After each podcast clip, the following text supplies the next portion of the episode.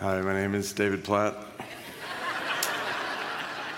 If you don't recognize me,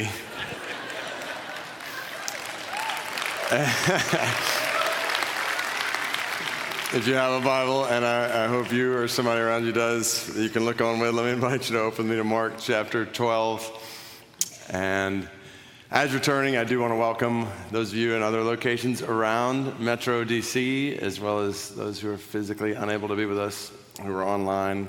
It's good to be together around God's Word. And just a reminder for all of us uh, the plan is to come together this Friday night at 7:30 from across all our locations here at Tyson's to seek God together through prayer and worship for a few hours. I encourage you to make it a priority to be here Friday night.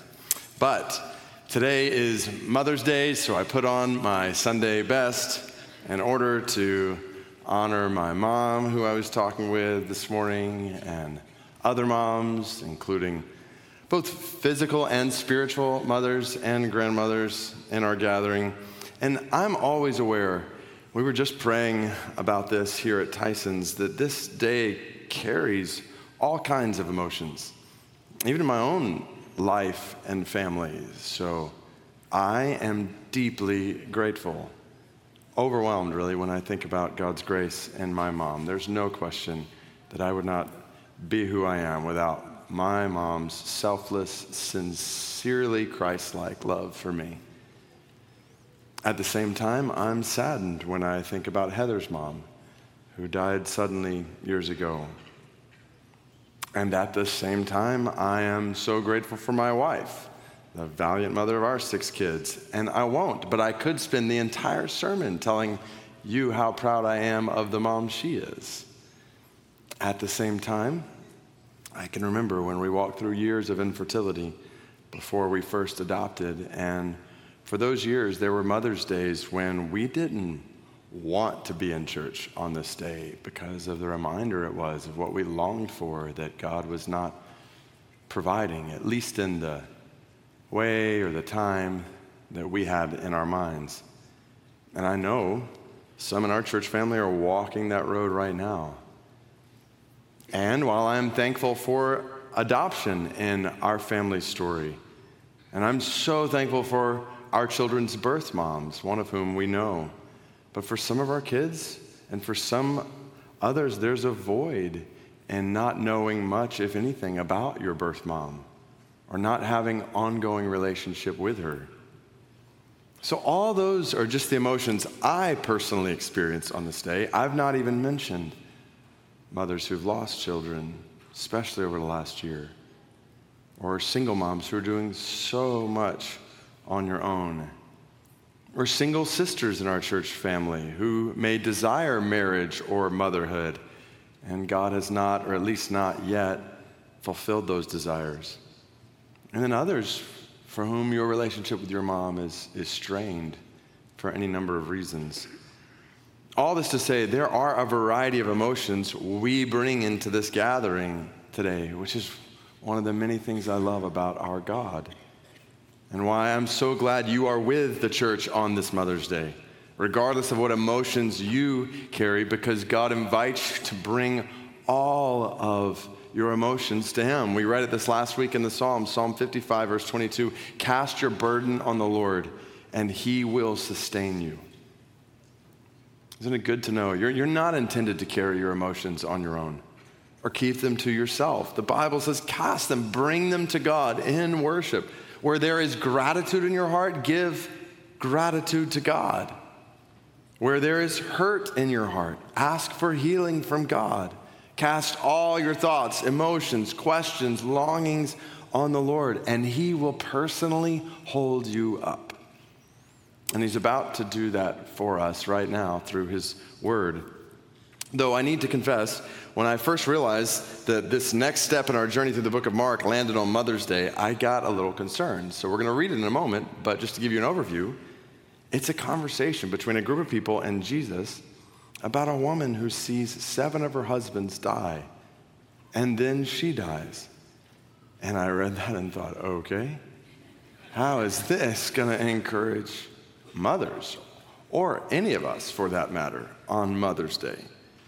But the more I got into this text, the more I realized this is an awesome word on any day, including Mother's Day. So let's read it. Let's hear what God is saying to us right now. Remember the context, or if you haven't been here, if you're visiting with us today, here's the setup. It's Tuesday, and a variety of different groups are working together to trap and accuse and arrest Jesus. They will eventually succeed in doing that by Thursday, and Jesus will be dead by Friday. But on this Tuesday, after the chief priests and scribes and elders questioned Jesus' authority, so we looked at that a couple of weeks ago, then the Pharisees and the Herodians tried to trap him in a political question, which we looked at last week. Now, a group called the Sadducees comes to him. So, quick background on this group. They were opposite the Pharisees and the Sanhedrin, which was the Jewish ruling council. So, they were on the other side of the aisle. They were actually opposed to much of the Pharisees' teaching. The Sadducees believed that the most authoritative teaching from God was found in the law, which is the first five books in the Old Testament, Genesis through Deuteronomy. And they didn't attribute much authority to any writings after that, including or especially the additional things that Pharisees taught. And specifically, the Sadducees didn't believe in things like angels or demons and important for our text today, they didn't believe in life after death. They just believed that after you die, that's the end of your story. There's no resurrection of the body, no world to come. And all of this, they were a pretty wealthy, high class group with a lot of control over temple operations, which means they were not happy when Jesus started overturning tables there that Monday. So, with that context, we pick up in Mark chapter 12, verse 18. The Bible says, and Sadducees came to him, who say that there is no resurrection. So that's what we just talked about. That's one of their core beliefs. And they asked him a question, saying, Teacher, Moses wrote for us that if a man's brother dies and leaves a wife, but leaves no child, the man must take the widow and raise up offspring for his brother. Let me pause here, give a little background. They're referencing how Moses, in the law, which by the way the Sadducees believed, God had set up a process in the law in Deuteronomy chapter 25, verse 25 and 26 specifically, that would provide for widows. Let me read it to you. Deuteronomy 25, sorry, verses 5 and 6. If brothers dwell together and one of them dies and has no son, the wife of the dead man shall not be married outside the family to a stranger. Her husband's brother shall go into her and take her as his wife and perform the duty of a husband's brother to her. And the first son whom she bears shall succeed to the name of his dead brother, that his name may not be blotted out of Israel. And there were a variety of reasons for this in that day we won't get into. But to summarize, God was making a way for a name and a family to carry on in the event of a husband's untimely death. So the Sadducees knew and believed this law. But remember, they didn't believe in the resurrection. They thought that idea was preposterous, life after death. And they didn't see it taught in the law, these first five books of the Old Testament. So they make up a scenario in this conversation with Jesus to try to illustrate how preposterous the idea of resurrection or life after death is. The Sadducees say, so now back to Mark chapter 12, verse 20, there were seven brothers.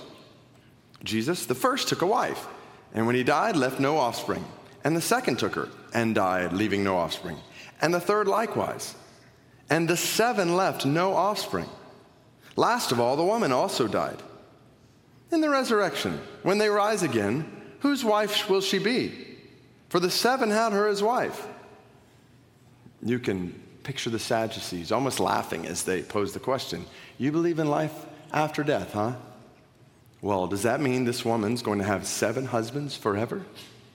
When marriage is supposed to be between one husband and one wife. This life after death thing is going to be a mess, isn't it, Jesus? And in their attempt to ridicule him and to ridicule the idea of resurrection, Jesus responds in verse 24. Jesus said to them, Is this not the reason you are wrong? Because you know neither the scriptures nor the power of God? That is quite an indictment. For religious leaders, so, if I had to summarize where you're wrong, it boils down to you don't know the Word of God or the power of God. Besides that, you're doing okay. and you know, there's a whole sermon even right there. Is it possible for you to know God's word, but not God's power? Like you know what His word says, you've read it, you've heard it, you even believe it, but you've not let its power soak into your life and your family, what you do on a daily basis. Maybe yours is a head knowledge, but not a heart knowledge.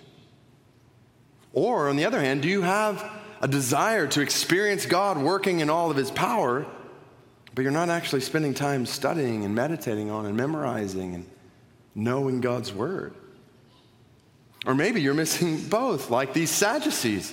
You're not studying or meditating on, memorizing God's Word, and you don't believe in the power of God in your life, in your family, in your everyday decisions. God is saying right now, know my word and experience my power. God is inviting you right where you're sitting right now to know his word and experience his power in your life in your family every single day. So, I won't preach that sermon though, although I kind of just did. But we're not going to camp out there. Back to the passage. And don't miss the connection with these Sadducees. Their lack of belief in the resurrection and life after death was evidence they didn't know the Word of God or the power of God. So, in response to this hypothetical scenario of a woman who loses seven husbands, Jesus says in verse 25 For when they rise from the dead, they neither marry nor are given in marriage, but are like angels in heaven. And as for the dead being raised, have you not read in the book of Moses? In the passage about the bush, how God spoke to him, saying, I am the God of Abraham, and the God of Isaac, and the God of Jacob. He is not God of the dead, but of the living. You are quite wrong. I love that phrase. You are quite wrong. It literally means you're way off base. And here's how they were off base Here's how they didn't know the Word of God or the power of God. So, when it comes to the Word of God, Jesus quotes from God's Word to Moses through a burning bush in Exodus chapter 3, which, by the way, is part of the law. It's part of what of the word that these guys would say they did believe. Jesus says, In the law, God said to Moses, I am the God of Abraham, the God of Isaac, and the God of Jacob. And Abraham and Isaac and Jacob were dead at that point. Yet God is still saying, I am their God. Which would make no sense if Abraham, Isaac, and Jacob had ceased to exist. If there was no life after death, if there's no resurrection, that would mean Abraham, Isaac, and Jacob were just decomposed corpses, turned into dust by that point. So it would make no sense for God to say, I am their God especially when God had promised Abraham, Isaac, and Jacob an everlasting covenant, a relationship with them that would never, ever end. But God is not God of the dead, He is God of the living, which means Abraham, Isaac, and Jacob are alive. God is still their God, and His covenant relationship with them was still continuing. Jesus says, You say you believe the law, the first five books of the Old Testament, but you don't even realize what the law teaches. That for all who trust in God, they experience eternal life with God. And then Jesus says, and here's how you don't know the power of God your mind is so small, your view of God so limited, you have no idea what God has in store after death for all those who trust in Him. People who trusted in God when they die, are going to experience life like they've never seen or imagined before. That by the power of God will be like angels in heaven. Now, at this point, we need to pause and soak this one in. First, because there could be a lot of misconceptions here, Jesus did not just say that when we die, we become angels with wings or whatever else angels have. No, the Bible does not teach that people who trust in Jesus become angels when they die. And that's not what Jesus is saying here. Jesus just said, in heaven, we as humans, made in the image of God, which is different than angels, we with human bodies are going to rise from the dead and we will be like angels in the sense that we will neither marry nor be given in marriage. So that's the way we're like angels. We'll neither marry nor be given in marriage, which then leads to the second reason we need to pause and soak this one in. Because Jesus did just say that we will not be married in heaven. And for anyone who is happily married here, this might sound like bad news. I've even heard people say, well, if there's no marriage in heaven, then I don't want to go. And I want to show you that that's a very foolish thing to say. And I want to show you that it's good news, actually, really good news, that there won't be marriage in heaven. And I say this as an exhilaratingly, happily married man. Don't miss what Jesus is teaching about life after death for all who trust in him. Remember, that's the main point of the connection here with the Sadducees this issue of a resurrection and this hypothetical marriage scenario is related to that. So here's what Jesus is teaching about resurrection in heaven. You might write this down. Earthly pleasures we enjoy for a time are mere shadows of heavenly pleasures we'll enjoy forever. Earthly pleasures we enjoy for a time are mere shadows of heavenly pleasures we'll enjoy forever. And this applies to so many things, but let's think about marriage in light of this passage. Marriage is designed by God to be an earthly pleasure, to be close to, committed to one person, for that person to be close to you and committed to you, to share love with someone else at a deeper, truer, more beautiful level, level than any other relationship in this world. All of that equals earthly pleasure, designed by God. Yet, at the same time, marriage is designed by God to be a picture, right?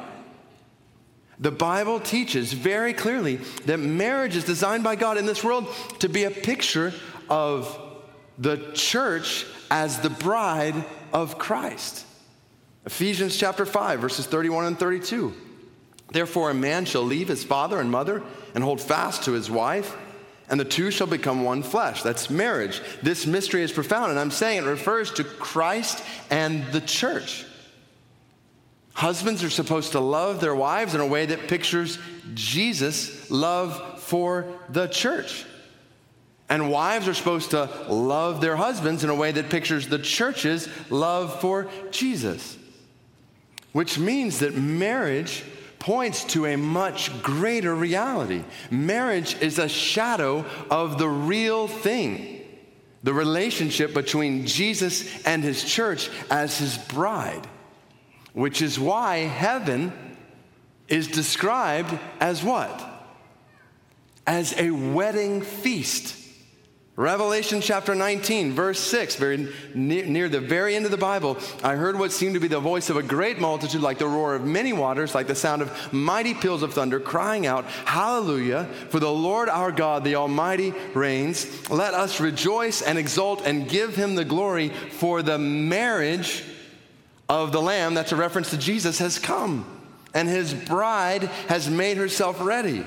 It was granted her to clothe herself with fine linen, bright and pure, for the fine linen is the righteous deeds of the saints. And the angel said to me, Write this Blessed are those who are invited to the marriage supper of the Lamb. Do you see this? We won't, we won't need the picture of marriage between a man and a woman in heaven to point us to Jesus as the one who loves us like a bride because on that day we'll have the real thing. We will be with Jesus as his bride. And we've talked about this before just to make sure we're clear on this imagery because it may feel odd for men to think, yeah, I'm going to be a bride one day. But Picture what this means. To be a bride is to be united forever with someone who loves you, treasures you, and takes responsibility for providing you with everything you need. And Jesus will be that for us forever. And if you have a hard time with needing to be provided for by Jesus, then that is actually a problem with your pride. The beauty of heaven is that we will be with Jesus. And if that doesn't excite you more than anything else in this world, then maybe you have the wrong idea of heaven. Because the whole point of heaven is we're going to be with Him. Amen.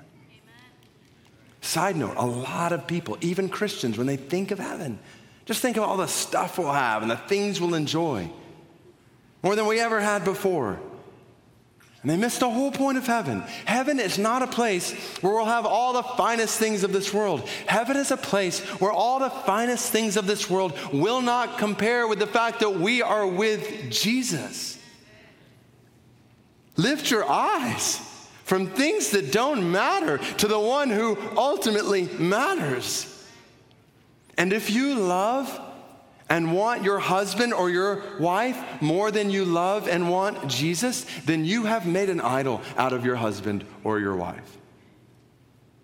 For that matter, if you love or want anything or anyone in this world more than you love and want Jesus, then you have made an idol out of that thing or that person. The whole point of heaven is that we're going to have the real thing Jesus a perfect relationship with Him, perfect enjoyment of Him. And He is infinitely better than the best things of this world put together. He's infinitely better than any marriage you can imagine in this world. Jonathan Edwards put it best. He said, God is the highest good of the reasonable creature, and the enjoyment of Him is the only happiness with which our souls can be satisfied. To go to heaven fully, to enjoy God, is infinitely better than the most pleasant accommodations here. Fathers and mothers, husbands, wives, children, or the company of earthly friends are but shadows. But the enjoyment of God is the substance these are all but scattered beams, but God is the sun. These are but streams, but God is the fountain. These are but drops, but God is the ocean. Earthly pleasures we enjoy for a time are mere shadows of heavenly pleasures we'll enjoy forever. In other words, there's so much more than we experience here to be experienced there in our relationship with God and, yes, with others. This doesn't mean we won't enjoy other people, all kinds of other people, from our lives here and from all history.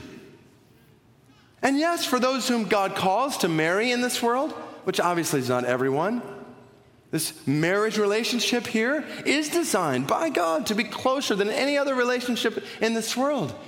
At the same time, every marriage here on earth is still a relationship between two sinful people. And many have experienced this in a marriage that's been broken and no longer exists. And as much as I love my marriage, it's obviously not perfect. I still have sin in me that affects my wife. She still has sin in her that affects my life. So just imagine that relationship in heaven where there's no sin anymore.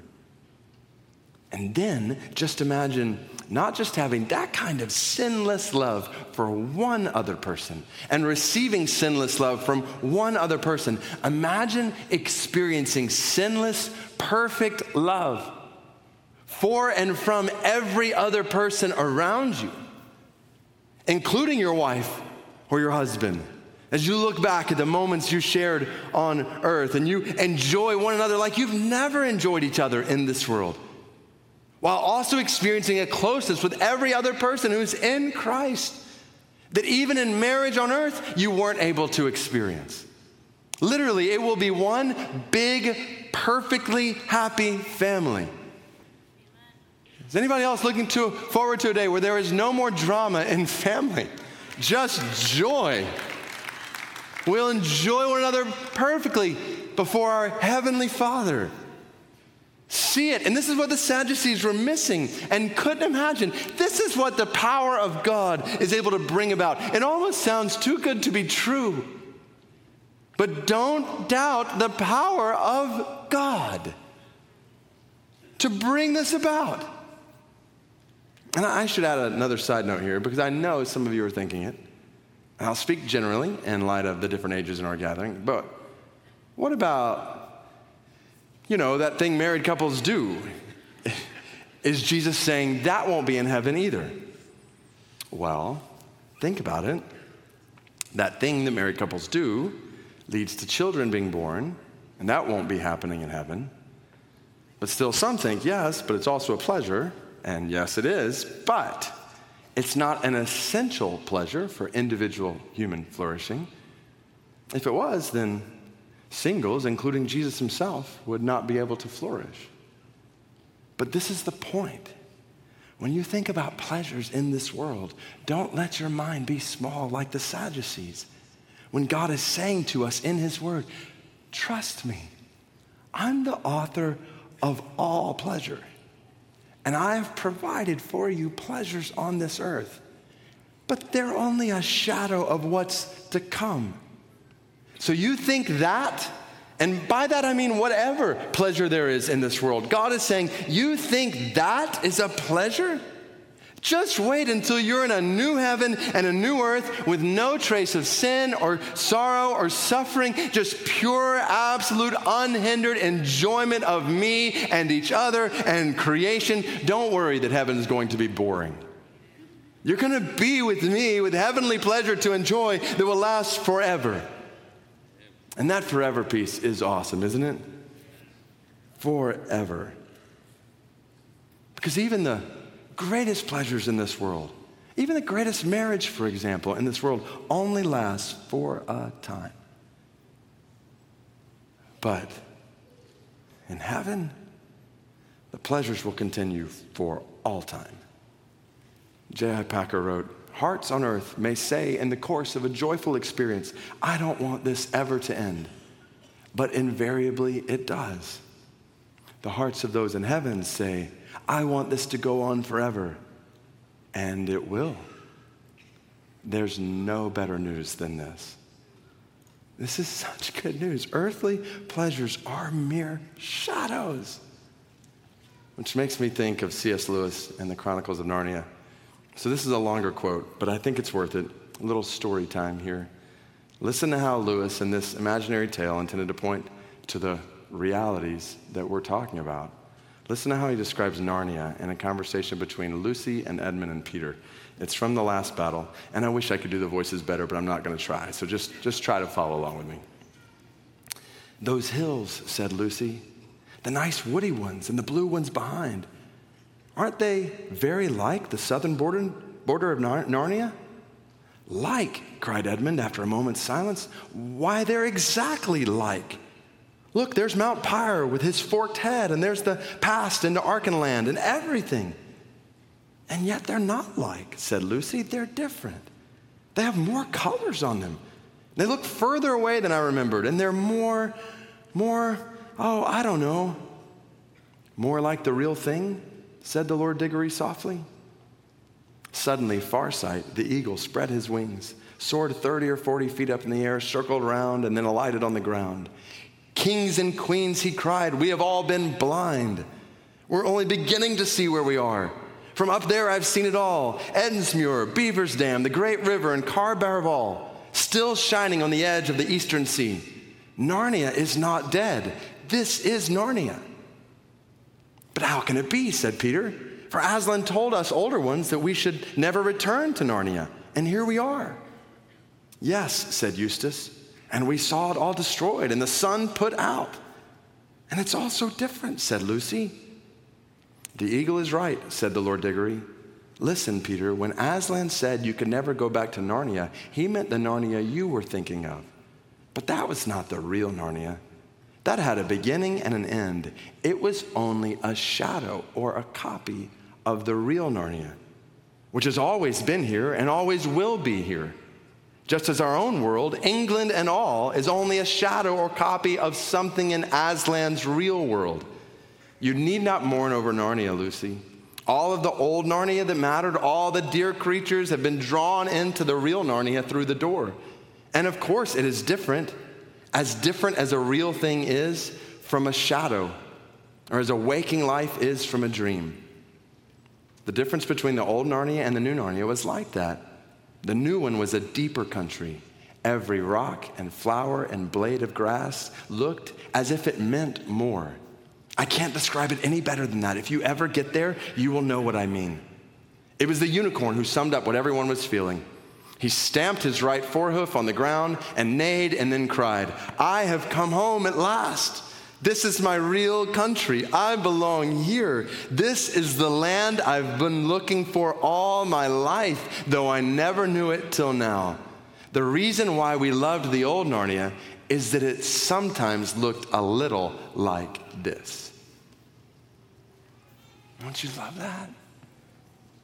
And one day, for all who are in Jesus, we're going to come home at last to our real country, the country where we belong, the land we've been looking for all our lives. And the things you and I loved most about this world, the earthly pleasures we experienced for a time here, will indeed have just been a shadow, a foretaste of heavenly pleasures we'll enjoy there forever. Just think of all the good things you enjoy and realize they're mere shadows of a substance to come. Which leads to one other word God is speaking to us in this text. And it's really another way of saying what we've already seen, but I think it's particularly important in light of the context of this passage in Mark. Did you notice how crass and unfeeling the Sadducees come across? They tell a story about a woman losing seven husbands to try to make a theological point while bypassing all the hurt and pain and heartache that would have been involved in that kind of situation. And I guess I'm particularly sensitive to this because as I was studying this text this week, I heard about an elder in the church that I used to pastor in Birmingham, Alabama, the church at Brook Hills. His name is Jared Kine. I think I've got a picture up here on the screen. Jared died suddenly on Tuesday of this week. By all accounts, healthy and active. Doctors think it was just it was sudden cardiac arrest. And in an instant, he was gone with his wife, Jessica, and their four young kids behind. And then I began to think of other similar stories in our church family. Even quoting C.S. Lewis made me think of Lee Vaughn as Lee and Ellen and their kids and grandkids read the Chronicles of Narnia to each other as Lee prepared for his homegoing this last year. So I also want you to hear this second word from God in this text. Here it is Indescribable sorrow in this world will one day turn into inexpressible joy in the world to come. Sorrow will turn to joy. I think about reading the Psalms this last week, Psalm 56. God sees your sorrow here. He counts your tossings in your bed. He holds your tears in a bottle. And God guarantees you God guarantees you that one day your mourning will turn to dancing. Your sorrow will turn to joy. For, please hear what I'm about to say, for all who trust in Jesus. All that we're seeing today is true only for those who trust in Jesus. The problem in this world is sin and not just sin in the world generally, but sin in each of our lives specifically. We have all sinned against God. And as a result of our sin, we will die in this world. And we all deserve eternal judgment away from God. But the good news of the Bible is that God loves us and God has made a way for us to be forgiven of all our sin and restored to relationship with him. John 3:16 God so loved the world he gave his only son that whoever believes in him will not perish but have everlasting life. So I ask you, every single person within the sound of my voice, have you put your trust in Jesus? And what he did on a cross to pay the price for your sin. Have you put your trust in Jesus as the Lord of your life to reconcile you, restore you to relationship with God now and forever? If not, I invite, I urge you to do that today. In this moment, this is the greatest news in all the world. God has made a way for you to experience eternal, everlasting pleasure, life with Him through Jesus. This is really good news on Mother's Day. So, for all who feel gratitude on this day, give thanks and praise to the God who's the author of every good gift, including your mom, your physical or spiritual mother, or your children. And as you think of the many good gifts God has given you through your mom or as a mom or in moms around you, realize all of those gifts are just shadows of so much more to come. And for all who have hurts, heartaches, unmet expectations, unfulfilled longings on this day, honestly express those to God and trust in His power to sustain you, to hold you up. And not just to sustain you, but to satisfy you with Himself now and for all time. So I want to lead you to reflect and pray in light of this closing question, in light of all God has spoken to us through this word. How should belief in the world to come change the way you live in this world this week. I might even make it more specific. How should belief in the world to come change the way you are thinking and feeling even right now? So just spend some time thinking through, praying through that question, and I and other location pastors will lead us after that. God, show us in each of our lives in this moment how belief in the world to come changes our thoughts, our desires, our perspective, our actions, how we think and live right now and, and specifically in the coming week.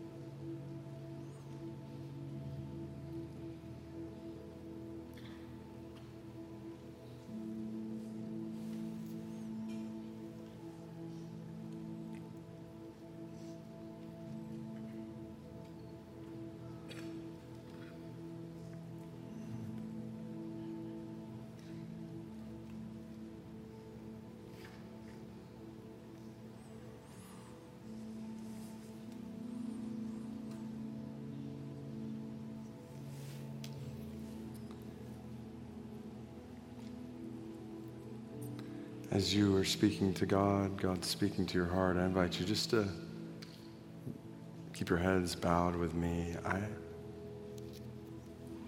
I want to ask that question specifically all across this room. Have you trusted in Jesus as the Savior and Lord of your life? If the answer to that question is not a resounding yes in your heart, I just want to invite you right now to say to God, God, I want to be restored to relationship with you.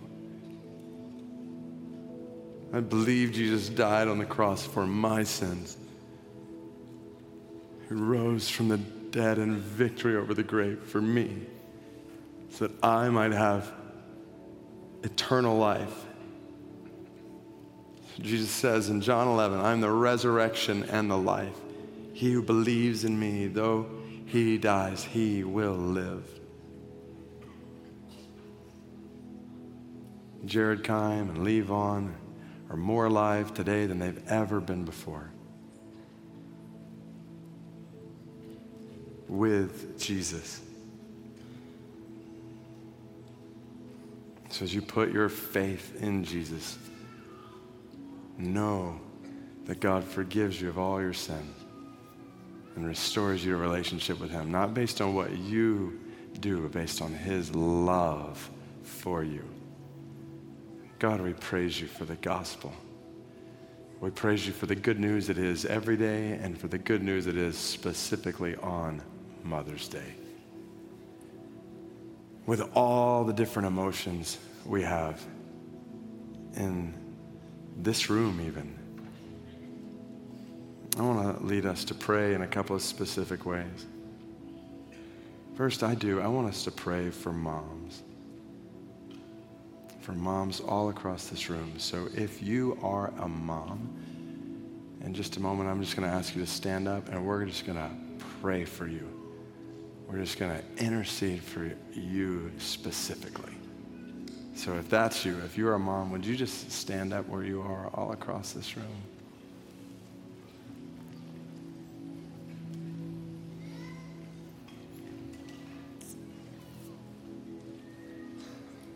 As you stand, we want you to know specifically as a church family, your church family, we honor you. We love you. We praise God for his grace in your life. We praise God for the selfless, sacrificial love that you show to your kids. And we, we know you don't always feel perfect, but we have, those of us who are sitting have no idea how you do what you do. Apart from God's grace, it would be impossible. And we are so thankful for God's grace in you. So, can we, all of us, just stand up, put our hands on the shoulders of these moms, and let's intercede right now? I'll just voice a prayer, but let's the rest of us stand up. Let's make sure we've just got a, a hand on shoulder of every mom in this room. And you can feel free to pray out loud as I'm praying if you'd like, or you can feel free just to amen what I'm praying.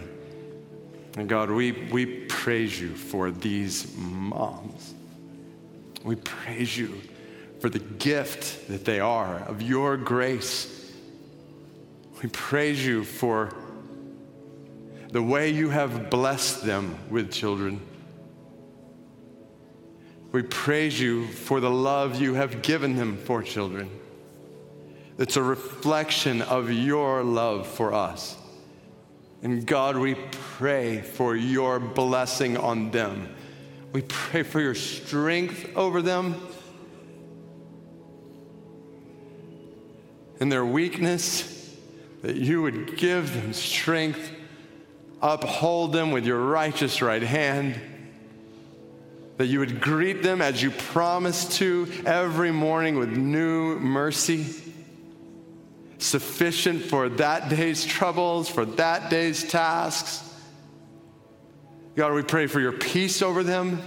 You'd guard them from being anxious about anything, deliver them from worry about anything, help them to trust in you with a peace that passes all understanding. Guard their hearts and minds in Christ Jesus, we pray. We pray for your wisdom over them. God, give them a spirit of wisdom as they navigate all the moving parts in their lives. You give them wisdom to see like you see, think like you think, to desire what you desire. God, we pray more than anything that you would make these moms more like Jesus. That your spirit in them would conform them more and more and more into the image of Jesus. God, we praise you for your forgiveness when they fall. We pray for your mercy that lifts up their heads. God, may they walk today and every day in the honor you bestow on them. That they would know that just as their children are fearfully and wonderfully made in your image, that they are also fearfully and wonderfully made in your image. That you would draw them, we pray, into ever deepening intimacy with you.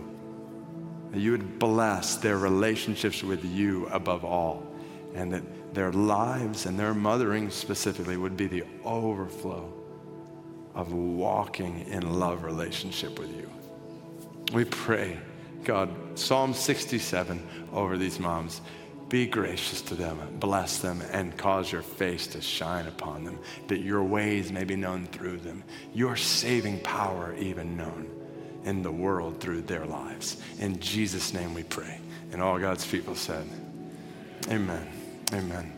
You can have a seat, and then I want to pray for one group of people. Yes, let's give it up for these moms. You can have a seat, and I, I want to lead us to pray for one other group.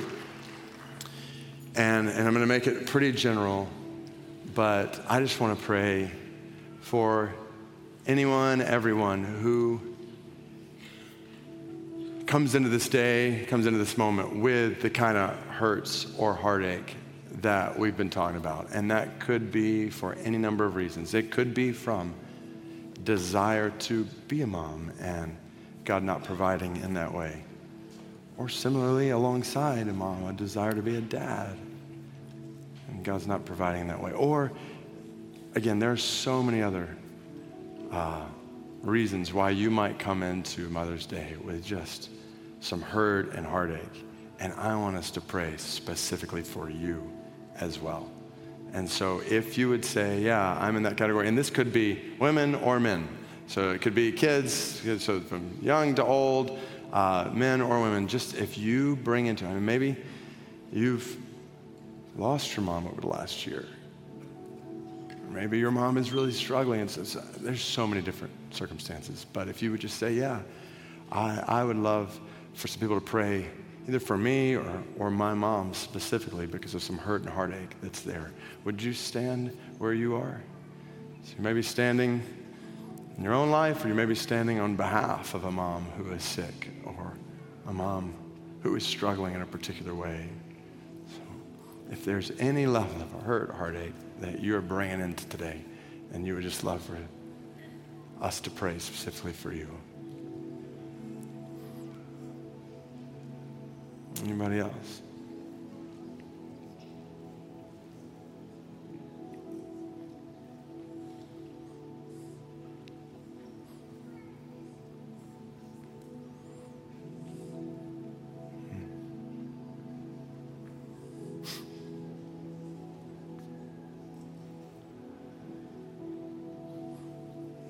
Hmm. Okay.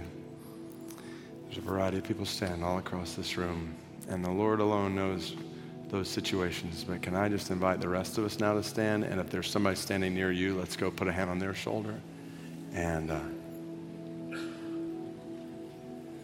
if you want, you can share your name, but you don't have to go into details of all the things that are going on in your life right now. But let's just pray again. You feel free to pray if you want out loud. I'm going to voice a prayer for us.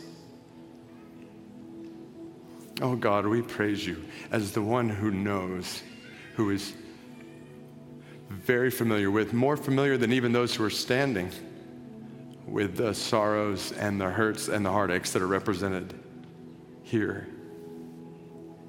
And we just pray Psalm 55 we cast our burdens upon you and we pray for your sustenance. God, we pray for your upholding. That's what we read in the Psalms this week. The Lord is my helper, the upholder of my life. God, uphold these brothers and sisters and, and others who they represent. God, we pray that you would uphold them. You would show yourself strong on their behalf. You would show yourself as Jehovah Jireh, the provider. Jehovah Shalom, the Lord who is peace. You would show yourself as sustainer, as strength, as the rock and refuge that we read about in the Psalms this week. God, that they would know that you are near to them when they call to you and that you promise to help them in every way they need. God, supply all their needs according to the glories of the riches that are available in Christ Jesus. We pray for peace and strength and joy and hope in hard days. God, we, just, we pray that you would meet each of these brothers and sisters exactly where they are, that even right now in your church surrounding them, they would know they are not alone, that you are with them, that you are for them, and pray Isaiah 43 over them, that when they pass through the waters, you will be with them. When they pass through rivers, they would not sweep over them. When they walk through fire, they would not be burned, because you are the Lord their God, and they are precious and honored in your sight, and you love them that you would deliver them from all fear, and you would replace fear with faith, just trust in you. Keep them in perfect peace, whose mind is stayed on you. We pray for healing where healing is needed, God. Just pray for your grace in every way over all these situations in ways that draw these who stood closer to you and others closer to you. Show your glory, we pray, in Jesus' name. Amen.